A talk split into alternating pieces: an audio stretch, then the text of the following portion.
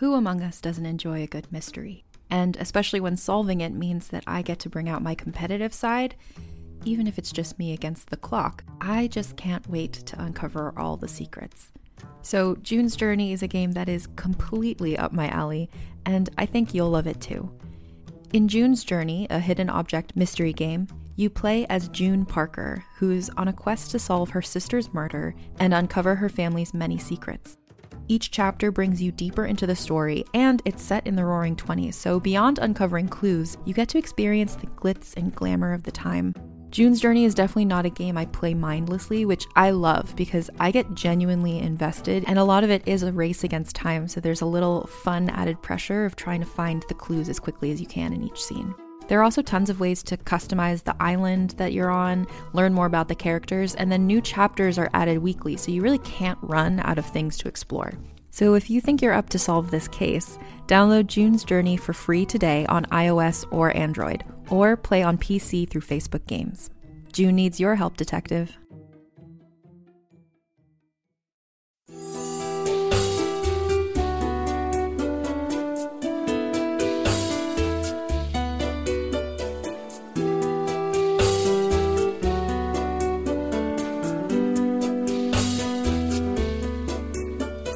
Welcome to episode 17 of South Coast, a shaman's tale from the golden age of the solar clipper.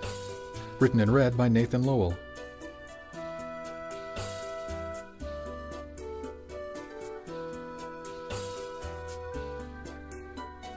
Chapter 36 Aram's Inlet, April 12, 2305. Tony looked dubiously down into the boat moored alongside the pier. It was one of Jake's 10 meter open utility boats, and it had a motor, pilot station, and lots of empty deck space.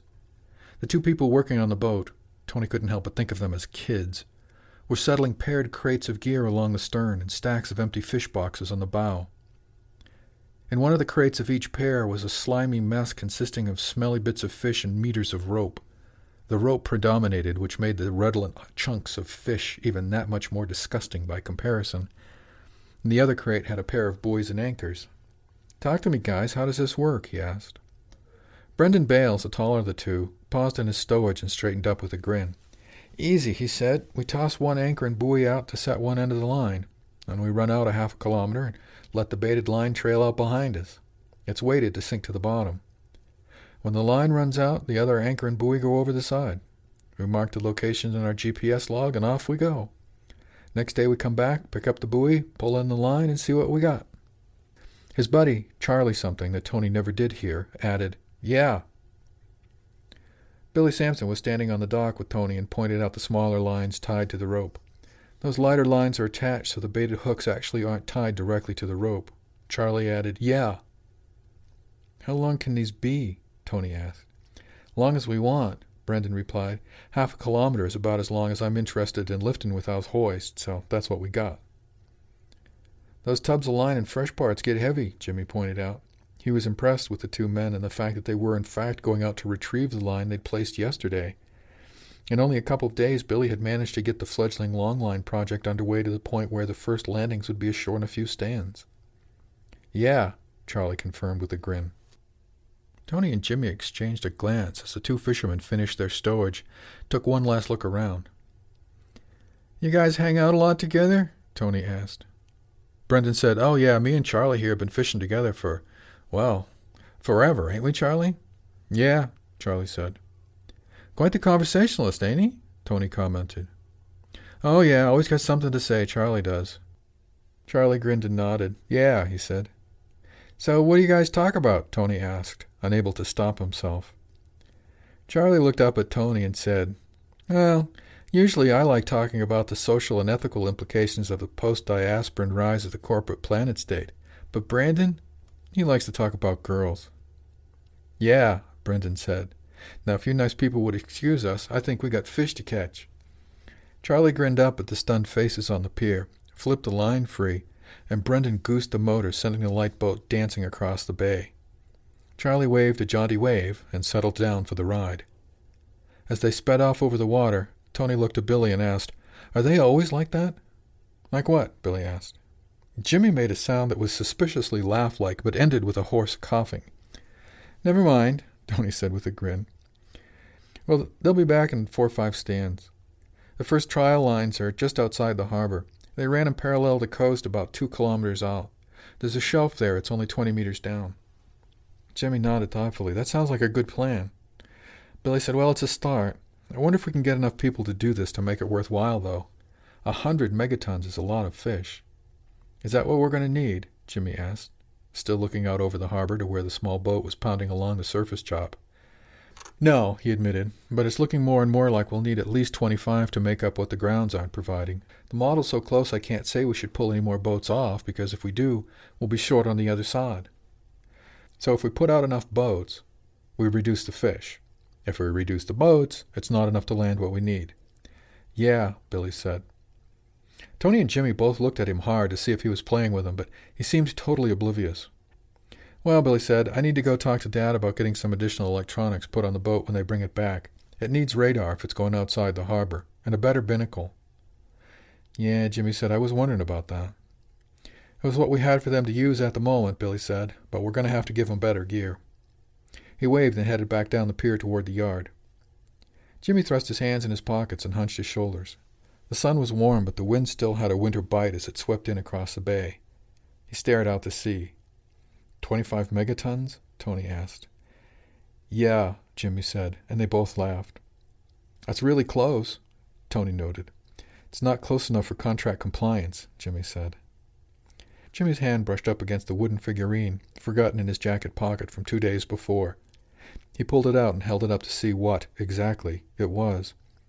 When he flipped it over and saw the purple shell inlaid in the breast, he froze. Tony sucked in a sharp breath. Jimmy, where did you get a Welkie? he asked, his eyes riveted on the figure in Jimmy's hand. Jimmy was as shocked as Tony. I went to Calem's Cove the other day to see Alan about starting this crabbing operation out there. I met the shaman and his son while I was there, and he gave me this. Who, the shaman? No, Jimmy said, gazing at the primitive gull in his fingers. The son. Tony screwed up his face in disbelief. The son? he asked. Jimmy nodded slowly. Yeah, Strange kid. Turns out he's one of the residential experts in crab collection, too, but this was after. After what? After Alan and I got done talking to Rachel Krug about spearheading the development of the crab fishery. We were leaving their house, and these two guys ran into us as we were leaving. They seemed nice enough. Richard doesn't seem to have suffered any long term issues. But his son gave me this. I didn't really look at it till now. I didn't realize it was a Welkie. Son of a shaman, Tony said gently. Well, this one is certainly running true to his genes, Jimmy said distantly as he turned the figure back and forth, trying to identify what kind of gull it was. He said I needed this. The son did. What kind of gull is it? Tony asked. It looks familiar, but I can't place it. I've got the same problem, Jimmy said. I know what this is. I just can't dredge it up. Did he say why you needed it? Jimmy shook his head. No, he just handed it to me and said I needed it, and we left, and it's been in my jacket pocket ever since. Why would he give you a seagull? Jimmy shrugged. I have no idea. Well, you could ask him, Tony suggested. Jimmy turned his gaze from the figure to Tony. Yeah, well, maybe not, Tony said in reply. Jimmy slipped the figure back in his pocket and said, It'll come to me, but right now, I got some projections to work on. Yeah, Tony agreed, and I've got some quarterlies to do. They both took one last look across the bay, sighed, and turned to walk back down the pier. I miss fishing, Tony said as he walked. Fishing or Casey? Jimmy teased. Tony shot him a pained look. Fishing, he asserted. The vehemence with which he made the statement caused Jimmy's lips to twitch a bit. Yeah, I know. I miss her too, he said. In his pocket, his fingers were tracing the edge of one of the wings, fiddling with the shape. Tony sighed, exasperated with his boss. He knew better than to argue. And besides, he did miss Casey, too. Four stans later, after a very frustrating morning of trying to deal with routine office work, Jimmy was standing on the end of the pier, watching a heavily laden boat slop its way into the channel. It didn't so much wallow along as much as bull its way through the light chop. He had to look twice to make sure it was the boat he was expecting because it was riding so low in the water. His hand pulled the Welkie out of his pocket, and he started flipping it around in his fingers as he watched the boat make its painfully slow way along the channel and across the bay. Charlie was standing in the bow with a mooring line and waved when he saw Jimmy waiting. Brendan ran the boat expertly up to the dock. Charlie stepped off nimbly and lashed a line around a cleat with no wasted movement. Jimmy just stared into the boat. There were fish everywhere. All the empty fish boxes had heads and tails hanging out. He saw boxes of jace, arval, pintos, even muda. There were several dozen jacks, gutted and laying on the deck, too big for the small fish boxes the boys had taken out. The crates at the stern of the boat were filled with hooks, lines, anchors, and buoys. The craft rode so low it barely had a half a meter of freeboard left. Ain't that something? Brendan asked Jimmy as he killed the motor. Yeah, Charlie added. I can't believe it, Jimmy said. He was just staring at all the fish. You took a chance taking that many fish aboard. Well, yeah, Brendan said. Once you start hauling the line in, you kind of have to finish. We had two lines out from yesterday. We could have just pulled the one, but it wasn't that big a load until we got about halfway through the second line. It was a little too late to back out at that point. Yeah, Charlie agreed. Jimmy said, I can see that. Any idea how much this is? Brendan shrugged. No, but it's got to be close to five kilotons. I think that's the cargo rating on this boat. Jimmy did some fast math in his head and began to think there was a chance. While a dragger like the Seahorse could pull in 80 kilotons a day, this was only a small fraction. But the other side of the coin was that a dragger cost a lot more to outfit and make seaworthy. He could put 50 of these boats on the water for what it costs for one dragger. That's great work, boys, Jimmy said.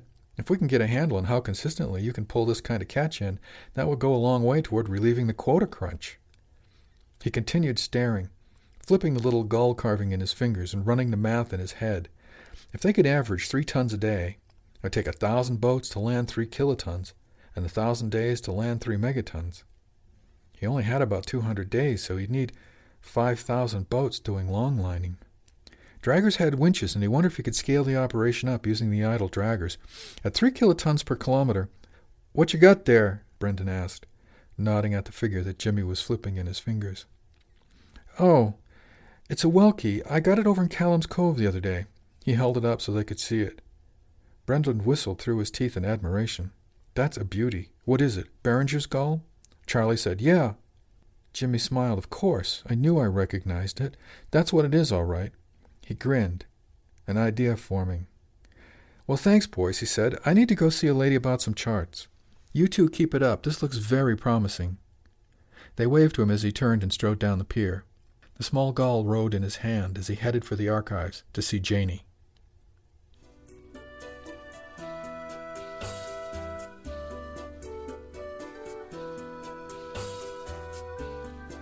Chapter 37 Calem's Cove, April 13, 2305. Richard held a carving up to the pale morning light. He could see what would become an osprey emerging from the wood as he slowly freed it. It was almost time to go in for breakfast, but since the accident he found he woke much earlier and enjoyed the quiet early morning. The half light seemed a kind of magic time to him. Not night, not day. A good time to listen to the world. A knot in the small stove popped. A morning bird chir chir chirruped somewhere outside. Up, he thought. He turned his face until he was looking at where the bird would be. In the distance, the waves hammered their relentless, slow tattoo on the rocks of Bentley's Head, and above him the trees sighed as the wind escaped through their branches. Back at the house, he heard one of the shells on Otto's staff rattle in the breeze, or it leaned against the wall beside the kitchen door. He settled back to whittle, thinking about Otto his strength, his vision, his gift. Richard only needed to look at him to see it glowing in him. It wasn't yet full. He didn't know how he knew, but he knew that there was a lot of Otto left to develop. He snorted a soft laugh to himself, wondering how he could have been so blind as to have missed it all these months. He sighed and chuckled, grinning to the osprey slowly slipping from the wood in his hands. Makes almost dying worthwhile, I guess, he murmured to it. The osprey didn't answer. Breakfast time, he thought, after a few ticks. He put down his carving and went back to the house. The kitchen was still unoccupied, but he could hear the shower running. He put the kettle on for tea and started a pot of oatmeal with raisins, apples, and cinnamon. One of Rachel's loaves of bread was wrapped and waiting on the sideboard, so he sliced off a couple of slabs and slotted them into the toaster, rummaging in the cupboard for a pot of jam he knew was there. As he was reaching up, her arms snaked around him, pulling his back against her front in a loving good morning kind of hug, and he smiled. Well, you're feeling frisky this morning, he commented over his shoulder.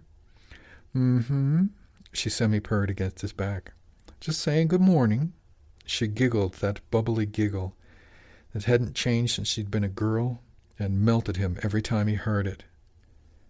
He stirred the oatmeal, measured the tea, and smeared a fresh hot slab of toast with jam he'd found before being so delightfully interrupted.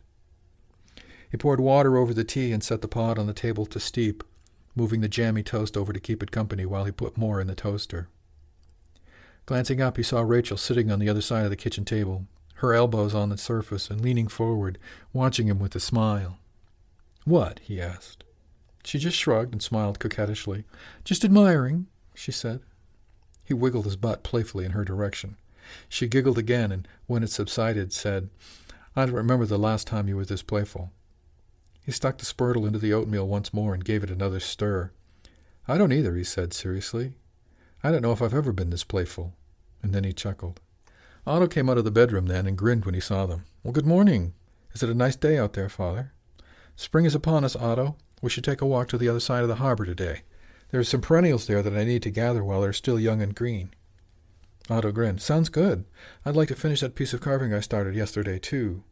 Yeah, his father answered, and I've got an osprey that's almost free as well. Well, I have to go play with Mary this morning, Rachel contributed. We're going to build a prototype crab pot. Ooh, that sounds interesting, Otto said. The flat nets I made worked pretty well for fishing just one or two. Yeah, Rachel said. Mary had me make a couple of those so I could get familiar with the different crabs, but we need to make something that we can use on the boats. Richard served up the oatmeal and joined them at the table, sliding hot bowls of the spicy mixture in front of each. That doesn't seem like it would be too difficult, he said. Yeah, I know, Rachel agreed, dipping into the breakfast with enthusiasm. The problem is we need to be thinking ahead to when there's millions of them scattered across the sea bottom. What happens when we lose one? Ah, Richard said. Losing one, not that big a deal. But it goes on trapping crabs that just die. Yeah, she said. And with potentially thousands of crabbers, even if they only lose one a season, that's a lot of dead crabs. I'd like to try to avoid that. I never would have thought of it, Otto admitted. Me either, Rachel said. But Mary has this stuff in her head. She's amazing. Well, she's also been studying this for decades, Richard pointed out. Mr. Pirano did well to find her to advise you. The conversation died out to a comfortable silence as they enjoyed the quiet warmth of breakfast. When it was over, the two men shooed Rachel off to play with crabs while they cleaned up before heading to the far side of the harbor to gather herbs. Mary had offered the use of her shed behind the gurry butt for Rachel to work in. It was handy to both the water and Mary, and already had a lot of the materials. She opened the double doors wide to let the morning light flood into the interior. Their latest model crowded everything on the bench. At just over a meter and a half in diameter and a quarter meter tall, the squat cylinder was not much more than a simple frame covered with a large mesh net laced together with soft twine. A shadow moved across the door, and Rachel squinted out to see Mary standing there with a cup of tea and a bemused smile. Well, good morning, Rachel. You're at it early. I just wondered how we're going to get enough of these for it to be a valid trial, she said. And how do we know this thing will break down when we want it to? Mary shrugged one shoulder as she sipped her tea. Well, that design is about as old and stable as they come. That twine we use to lash the bits together will rot after two months in the water. Grabbers just need to carry a spool of it and keep track. It'll turn color before it fails. As for making a lot of them fast, well, we can get the pieces of netting and framing done at the fabrication shop in the inlet. Maybe we can get some help around the village to put them together. So you think this is the best design? Mary took a deep breath and blew it out slowly. Well, it's a compromise between size, cost, and viability. The design is tried and true. We could make them bigger, but then you're reducing the number you can put in the boat at one time. These don't work too well in strings, so you need a buoy for every one. But if you lose one, you only lose one, not the whole string. She sipped her tea and considered. After careful tick, she said, Yeah, that's the best for what we want at the moment. All right, how many do we ask them to cut out for us? I'm thinking twenty. Ask for a hundred, Mary said. It's just as easy once the cutters and fab unit are set up. We may want that many before the season's out, and I can't see us changing the design. Rachel looked at the trap once more and nodded thoughtfully. I'll send the specs to Alan then. Mary basked in the morning sun a bit before asking, Any thought to the kind of boat you want? Oh, yeah, lots of thought. Just not a lot of decisions. Not too big. Standard dragger's too heavy, I think. I wonder if we can get one of the utility 10s with the pilot console moved forward, so the after section is open for handling traps. Talk to Jake Sampson up at the inlet. I bet he has that template, Mary suggested. Ask for a winch so you don't break your back hauling line all day. Standard electronics package? Mary shook her head. I'd ask for the full satellite nav, a full bottom feeler set, and radar. Remember, the standard utility comes with a binnacle and an instruction manual that says land is to the north. Rachel giggled. True, I hadn't thought of that. After a moment, she asked, What am I forgetting? Bait, Mary said with an evil grin. Why do I think this is going to be nasty? Because it is. Crab bait should be stinky. The stinkier the better. They're scavenging bottom feeders and they'll mob a carcass. Hmm. I could ask the draggers to save me a box of trash fish. Oh, run a trot line off the point. Otto can help there, she suggested shrewdly. You need to collect about a bait fish for every two traps. Oily is better. Something like small jacks would be ideal, but really, anything that's been dead for a couple of days and steeping in seawater should work. Rachel almost retched as she imagined the stench of a bucket of half rotten fish. Gah, she said. Mary chuckled. It's not as bad as you think. You'll get used to it. Just keep your bait pails well away from the house. Rachel blinked and exclaimed, Well away from the village, you mean? Well, that too. But some of those 20 liter buckets they use for bulk food packaging work well. They have lids that seal up the stink, mostly. She pointed to a tall cylinder of pails stacked in the corner of the shop. Help yourself to some of those. We get 'em in with supplies for the pub. Covers are in the crate under the shelf there. Rachel grinned. You seem to have this pretty well thought out for somebody that just had it sprung on her a few days ago, she hinted slyly. Mary shrugged one shoulder and grinned back. Well, you know how it is. Lots of time standing around, polishing glassware, plenty of time to be thinking. And I always thought we should be crabbing commercially. Never did understand why we never diversified the fisheries. Well, the old man was a draggerman. He set the pattern, Rachel pointed out. True enough, Mary agreed, true enough. And it's taken a near disaster to get us out of that pattern. It usually does, Rachel said, thinking of Richard. It usually does.